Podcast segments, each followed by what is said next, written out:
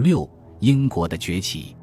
要考虑的第二点在于政府经济政策的贡献。这种政策是严格的重商主义政策，也就是保护主义政策。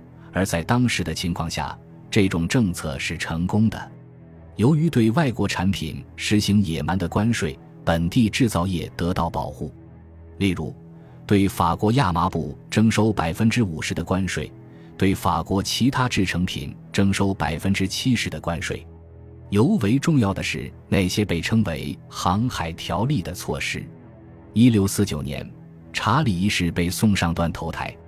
两年后，英联邦政府通过了《航海条例》，这挑起了英国和荷兰之间一六五二至一六五四年的第一次战争。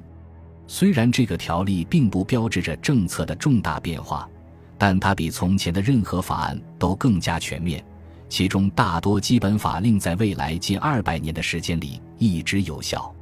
一六五一年的航海条例规定，英国的进口产品应当直接从生产国或通常装运他们的首家码头运来，运输必须由英国船只或原产国船只或首次装运地的船只承担。欧洲之外的所有商品都必须由英国船只运送到英国。在查理二世复辟后不久的一六六零年，又通过了一项更加详细的法案。沿海贸易全部为英国船只保留，这些船只必须被确定为英国的，即船上必须有一位英国船长和四分之三英国船员。几乎所有地中海和波罗的海的主要产品，以及所有土耳其和俄罗斯的产品，都要由英国船只或原产国船只或首次装运地的船只引进。来自欧洲之外地区的进口产品，则必须由英格兰、威尔士、爱尔兰或原产国船只运输；出口到殖民地的产品，只能由英格兰、威尔士、爱尔兰或殖民地的船只运输。一六六二年，一项新法案被制定出来，旨在限制使用除战利品外的外国建造的船只以及外国拥有的船只。虽然大型船只的定义被修改。但对大型船只的奖励金也得到了恢复。部分由于航海条例的出台，英国商业船只从1652年的一百三十艘增加到1688年的一百七十三艘。要考虑的第三点是移民对英国经济发展的贡献。如前所述，法国的宗教和政治迫害，西班牙在南部低地国家的破坏和迫害，以及其他地区的经济困难。迫使很多人前往比较热情友好的国家寻求和平、安宁和工作。越来越多的瓦隆人和法国胡格诺教徒在世纪中叶之后涌入英国。新游者布料的发展尤其要归功于瓦隆移民。玻璃业、钟表业和丝绸业的发展主要应归功于法国移民。同时代人都能意识到这种贡献。十七世纪初，约翰史多写道。几十年以后，替维奥莱特写道：“威廉·坎宁安在上个世纪末就有关主题撰写了一本经典的小册子。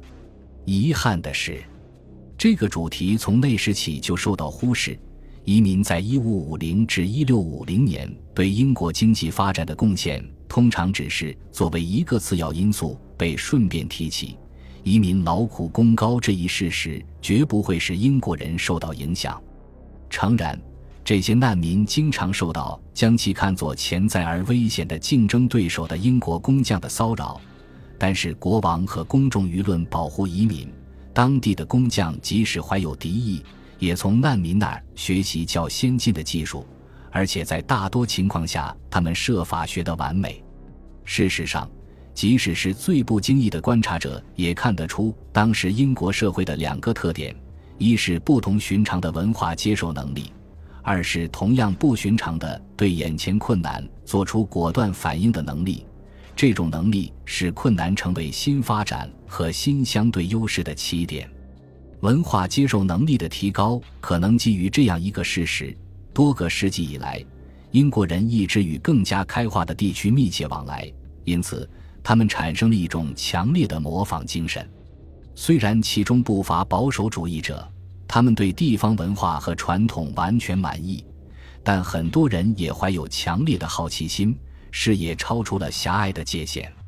对旅游的热爱和对教育的重视归功于大旅游，即派遣年轻男子前往帕多瓦、巴黎或此后的莱顿等地的大学学习的一种理念。这些体现出普遍文化现象的不同侧面。这种现象在16世纪中叶到17世纪中叶期间获得了极大的活力。伊丽莎白家族喜欢海外旅游。习惯于把旅游当作教育的一个方面向世人推荐。维罗纳的两位绅士中的安东尼奥说道：“没有经过世界的考验或指导，他就不会成为完人。”当工匠们学习移民的技术和贸易时，旅行者则进口了新的观念。在很多情况下，新采用的观念和技术实际上是以高超的技能开发出来的。早在17世纪初。约翰·史铎就写道：“今天世界上最精美的刀具是在伦敦制造的。英国人开始制造各种各样的别针，到今天，他们超越了所有国家。当亨利八世决定在无双宫制作大钟时，他不得不邀请法国钟表匠。国王的钟表设计师尼古拉斯·克拉策是一位巴伐利亚人。伊丽莎白女王的钟表匠尼古拉斯·乌尔索具有法国血统。”但是到一六八零年，英国在钟表制造领域已经获得了一种无可争议的杰出地位，一种它享有了约一个世纪的卓越地位。如艾利赫弗尔所写：“一个社会的活力部分体现在其有能力大量借鉴而不产生不良影响，不伤害其身份。”当时的英国不仅开放，而且同一时期英国社会的纤维都不一般。用汤因比的话来说，可以认为，就当时必须面临的无数严峻挑战而言，英国总能做出积极的、富有创造性的反应，如同一个健康的有机体对自然的虐待做出反应，并从中得到强化一样。西班牙无敌舰队的毁灭就是一个典型的事例，它说明英国人利用了几个有利于自己的因素，扭转了基本不利的局面，取得胜利。我们看到。一五五零年之后，英国人在羊毛出口领域面临着越来越大的竞争和困难，但他们不甘言败，在移民的帮助下，他们迅速采用新的荷兰生产方法，并其外国商人来英国购买羊毛和毛织品的传统，积极发动攻势，征服北非和中东市场。在军备方面，英国发现自己处于不利地位，当时由于皇家资产遭到毁灭。从大陆炮商那里购买所需火炮变得越来越困难。当时的大炮主要是用青铜造的，而英国缺乏青铜。在1543年至1545年间，迫于形势的压力，几个英国技术员在外国技术员的帮助下，利用当地现有的原材料，研制出铸造铁炮的新技术。到1575年，英国的铁炮产量超过500吨。到该世纪末，其年产量约为一千吨。铁炮比青铜炮便宜得多，虽然其质量不如后者，但数量十分充足，尤其是对武装商船和私掠巡航来说。在一代人的时间里，不利的局面就变成了有利的局面。一种类似的情况发生在能源方面。英国从来不是一个森林茂密的国家。十六世纪。由于人口的扩张、建筑活动和家庭取暖对木材的消耗、船舶建造以及木炭生产等综合因素，仅有的森林迅速减少，而木炭是用于某些工业加工的唯一已知燃料。十六世纪，议会的一些法案力图减少对用于工业目的的木材的看法，如我们已经看到的。英国历史学家倾向于否认17世纪初发生过任何木材危机，但是那时正在发生的变化与同时代的一系列证据结合起来，表明肯定出现过一场十分严重的危机。英国政府在1548至1549年下令对萨塞克斯各铸铁厂的木炭消耗进行调查，但是政府的行动收效甚微，或者说毫无效果。英国木材储备被迅速掏空，在一五八零年前后，威廉·哈里森指出一个事实：一个人乘车行走一二十英里也难得见到，或根本见不到树木，除了那些居民在住所周围栽种了几棵榆树、橡树、榛树或白蜡树之处。亚瑟·斯坦迪什在一六六一年指出了前二三十年所发生的毁灭，并呼吁必须重新植树。埃德蒙·豪斯在十六世纪初写道：一六三七年，肯特郡克兰布鲁克镇的布匹生产商向枢密院委员会控告约翰·布朗，因为他的熔炉烧掉了大量木材，导致了木材价格的上涨。根据表十点九中的数据。木炭价格在16世纪30年代到17世纪20年代期间上涨了四倍，这在一定程度上与整体价格水平波动相符合。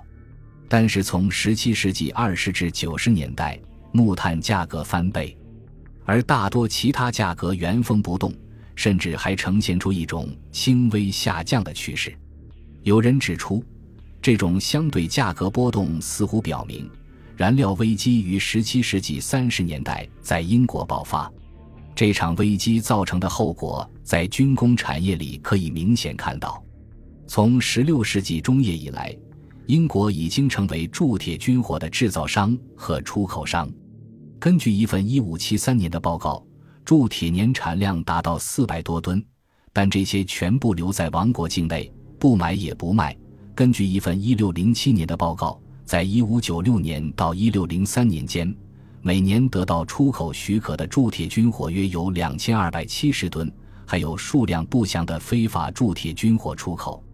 然而，到一六三零年，铸铁军火生产由于燃料短缺而受到严重打击，英国之后都不能生产满足自身需要的枪支。有人在一六三二年听说，瑞典制造的铁枪被船运到英国。如前所述，十七世纪七十年代，瑟涅雷侯爵向他的父亲科尔贝尔报告，英国人没有足够的木材铸造他们所需要的军火，于是从瑞典进口大炮，尽管他们认为瑞典的铁不如英国的好。